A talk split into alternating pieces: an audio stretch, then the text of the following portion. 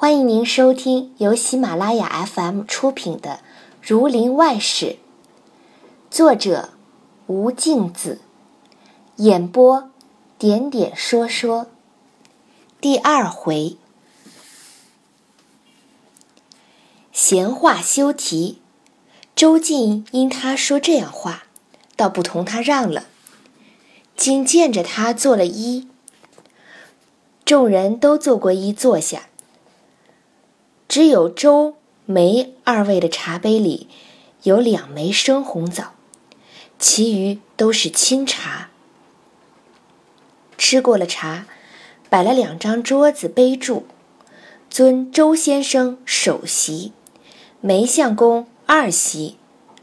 众人续齿坐下，斟上酒来。周进接酒在手，向众人谢了扰。一饮而尽，随即每桌摆上八九个碗，乃是猪头肉、公鸡、鲤鱼、肚、肺、肝、肠之类，叫一声“请”，一起举箸，却如风卷残云一般，早去了一半。看那周先生时，一箸也不曾下。申祥甫道：“今日先生为什么不用摇转？却不是上门怪人？”捡好的递了过来。周静拦住道：“实不相瞒，我学生是常斋。”众人道：“这个倒适于打点，却不知先生因甚吃斋。”周进道：“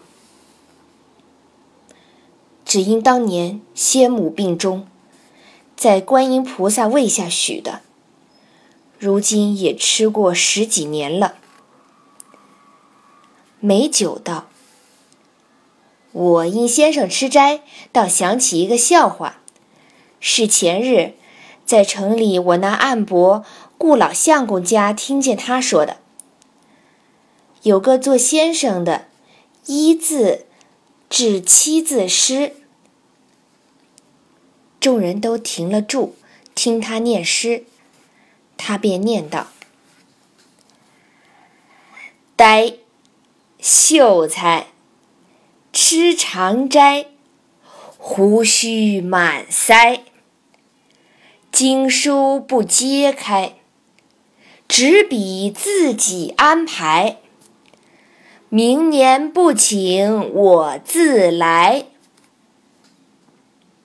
念罢，说道：“像我这周长兄如此大才，呆是不呆的了。”又掩着口道：“秀才，指日就是。那吃长斋，胡须满腮，竟被他说一个着。”说罢，哈哈大笑，众人一齐笑起来。周进不好意思，申祥甫连忙斟了一杯酒，道：“梅三相该敬一杯，顾老相公家西席就是周先生了。”梅酒道：“我不知道，该罚，该罚。”但这个笑话不是为周长兄，他说明了是个秀才。但这吃斋也是好事。先年俺有一个母舅，一口长斋。后来进了学，老师送了丁记的做肉来。外祖母道：“丁记肉若是不吃，圣人就要计较了。大则降灾。”小则害病，只得就开了斋。俺这周长兄，知道今年秋季少不得有做肉送来，不怕你不开咧。众人说他发的利是好，同斟一杯，送与周先生玉贺，把周先生脸上羞得红一块白一块，只得承谢众人。将酒接在手里，厨下捧出汤点来，一大盘实心馒头，一盘油煎的扛子火烧。众人道：“这点心是素的，先生用几个？”周静怕汤不洁净，讨了茶来吃点心。内中一人问申祥福道：“你亲家今日在哪里？何不来陪先生坐坐？”申祥福道：“他到快班李老爹家吃酒去了。”又一个人道。李老爹这几年在新任老爷手里着实跑起来了，怕不一年要寻千把银子。只是他老人家好赌，不如西班黄老爹，当初也在这些市里玩耍，这几年成了正果，家里房子盖得像天宫一般，好不热闹。荀老爹向申祥福道：“你亲家自从当了门户。”时运也算走顺风，再过两年，只怕也要弄到黄老爹的意思里。申祥福道：“他也要算停当的了。若想到黄老爹的地步，只怕还要做几年的梦。”梅相公正吃着火烧，接口道：“做梦倒也有些准练。”因问周进道：“长兄这些年考校，可曾得个什么梦兆？”周进道：“倒也没有。”美酒道：“就是侥幸的这一年正月初一日，我梦见在一个极高的山上，天上的日头不差不错，端端正正掉了下来。”压在我的头上，惊出一身的汗。醒了，摸一摸头，就像还有些热。彼时不知什么缘故，如今想来，好不有准。于是点心吃完，又斟了一巡酒。直到上灯时候，梅相公同众人别了回去。申祥府拿出一副蓝布被褥，送周先生到观音庵里歇宿。向和尚说定，管地就在后门里这两间屋内。直到开馆那日，申祥府陪了众人领了学生来，七长八短几个孩子拜见先生。众人各自散了。周静尚未教书。晚间学生家去，把各家制件拆开来看，只有荀家是一钱银子，另有八分银子代茶，其余也有三分的，也有四分的，也有十来个钱的，合拢了不够一个月饭食。周静一起包了，交与和尚收着再算。那些孩子就像蠢牛一般，一时照顾不到，就溜到外边去打瓦踢球，每日淘气不了。周静只得纳定性子，坐着教导。您正在收听的是由喜马拉雅 FM 出品的《儒林外史》。不觉两个多月，天气渐暖。周静吃过午饭，开了后门出来，河沿上望望。虽是乡村地方，河边却有几树桃花、柳树，红红绿绿，见杂好看。看了一回，只见蒙蒙的细雨下将起来。周静见下雨，转入门内，望着雨下在河里。烟笼远树，景致更妙。这雨越下越大，却见上流头一只船冒雨而来。那船本不甚大，又是芦席棚，所以怕雨。将近河岸，看时，中舱坐着一个人，船尾坐着两个从人，船头上放着一担食盒。将到岸边，那人连呼船家泊船，带领从人走上岸来。周进看那人时，头戴方巾，身穿宝蓝缎直多，脚下粉底皂靴。三绺髭须，约有三十多岁光景。走到门口，与周静举一举手，一直进来。自己口里说道：“原来是个学堂。”周静跟了进来作揖。那人还了个半礼，道：“你想就是先生了。”周静道。正是。那人问从者道：“和尚怎的不见？”说着，和尚忙走了出来，道：“原来是王大爷，请坐。僧人去烹茶来。”向着周进道：“这王大爷就是前科心种的，先生陪了坐着，我去拿茶。”那王举人也不谦让，从人摆了一张凳子，就在上首坐了。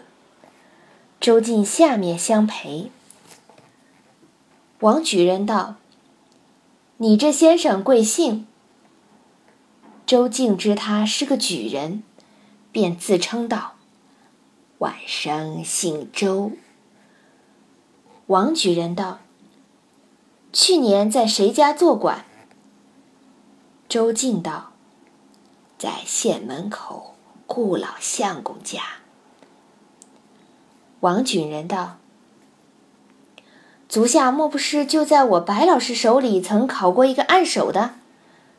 说这几年在顾二哥家做馆，不差不差。”周进道：“俺这顾东家老先生也是乡语的。”王举人道。顾二哥是俺户下册书，又是拜盟的好弟兄。须臾，和尚献上茶来吃了。周进道：“老先生的猪卷是晚生熟读过的，后面两大股文章尤其精妙。”王举人道：“那两股文章。”不是俺做的。周进道：“老先生又过谦了，却是谁做的呢？”王举人道：“虽不是我做的，却也不是人做的。那时头场，初九日，天色将晚，第一篇文章还不曾做完，自己心里疑惑，说。”我平日笔下最快，今日如何迟了？正想不出来，不觉瞌睡上来，扶着号板打一个盹。只见五个青脸的人跳进号来，中间一人手里拿着一支大笔，把俺头上点了一点，就跳出去了。随即一个戴纱帽、红袍金带的人接帘子进来。把俺拍了一下，说道：“王公，请起。”那时地吓了一跳，通身冷汗，醒转来，拿笔在手，不知不觉写了出来。可见贡院里鬼神是有的。帝也曾把这话回禀过大主考作诗，作诗就道：“帝该有鼎元之分。”正说的热闹，一个小学生送访来批，周进叫他搁着。王举人道：“不妨，你只管去批访，俺还有别的事。”周进只得上位批访。王举人吩咐家人道：“天已黑了，雨又不住，你们把船上的食盒挑了上来，叫和尚拿生米做饭。船家叫他伺候着，明日早走。向周进道：“我方才上坟归来，不想遇着雨，耽搁一夜。”说着，就猛然回头，一眼看见那小学生的房纸上的名字是寻梅，不觉就吃了一惊。一会儿，咂嘴弄唇的。脸上做出许多怪物相，周进又不好问他。批完了访，依旧陪他坐着。他就问道：“方才这小学生几岁了？”周进道：“他才七岁。”王举人道：“是今年才开蒙，这名字是你替他起的？”周进道。这名字不是晚生起的。开蒙的时候，他父亲央吉吉上新进没朋友替他起名，没朋友说自己的名字叫做九，也替他起个王字旁的名字发发照，将来好同他一样的意思。王举人笑道：“说起来，竟是一场笑话。”帝今年正月初一日梦见看会试榜，帝中在上面是不消说了。那第三名也是问上人，叫做寻梅。弟正疑惑，我县里没有这一个姓荀的孝廉，谁知竟同着这个小学生的名字，难道和他同榜不成？说罢就哈哈大笑起来。道：“可见梦做不得准。况且功名大事总以文章为主，哪里有什么鬼神？”周静道：“老先生，梦也尽有准的。前日晚生出来，会着集上没朋友。他说，也是正月初一日。”梦见一个大红日落在头上，他这年就飞黄腾达的。王举人道：“这话更做不得准了。比如他进个学，就有日头落在他头上。像我这发过的，不该连天都掉下来，是俺顶着的了。”彼此说着闲话，掌上灯烛。管家捧上酒饭，鸡、鱼、鸭肉堆满春台。王举人也不让周进，自己坐着吃了，收下碗去。落后，和尚送出周进的饭来，一碟老菜叶，一壶热水，周进也吃了，叫了安置，各自歇宿。次早天色已晴，王举人起来洗了脸，穿好衣服，拱一拱手，上船去了。撒了一地的鸡骨头、鸭翅膀、鱼刺、瓜子壳，周进昏头昏脑，扫了一早晨。自这一番之后，一薛家集的人都晓得荀家孩子是县里王举人的进士同年，传为笑话。这些同学的孩子赶着他就不叫荀梅了，都叫他荀进士。各家父兄听见这话都搁不平，偏要在荀老翁跟前恭喜，说他是个疯翁太老爷，把这个荀老爹气得有口难分。申祥府背地里又向众人道：“哪里是王举人亲口说这番话？”这就是周先生看见我这一集上只有荀家有几个钱，捏造出这话来奉承他，图他个逢时遇节，他家多送两个盒子。俺前日听见说，荀家炒了些面筋、豆腐干送在庵里，又送了几回馒头、火烧，就是这些缘故了。众人都不欢喜。以此周进安身不牢，因是碍着夏总甲的面皮，不好辞他，将就混了一年。后来夏总甲也嫌他呆头呆脑，不知道常来常谢，由着众人把周进辞了来家。那年却失了管，在家日食艰难。一日，他子丈金有余来看他，劝道：“老舅，莫怪我说你，这读书求功名的事。”料想也是难了，人生世上难得的是这碗现成饭，只管狼不狼有不有的到几时？我如今同了几个大本钱的人到省城去买货，差一个记账的人，你不如同我们去走走。你又孤身一人，在客伙内还是少了你吃的穿的。周静听了这话，自己想：毯子掉在井里。捞起来也是做，有甚亏负我？随即应允了。竟有余择个吉日，同一伙客人起身，来到省城杂货行里坐下。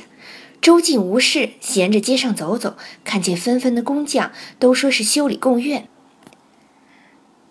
周进跟到贡院门口，想挨进去看，被看门的大鞭子打了出来。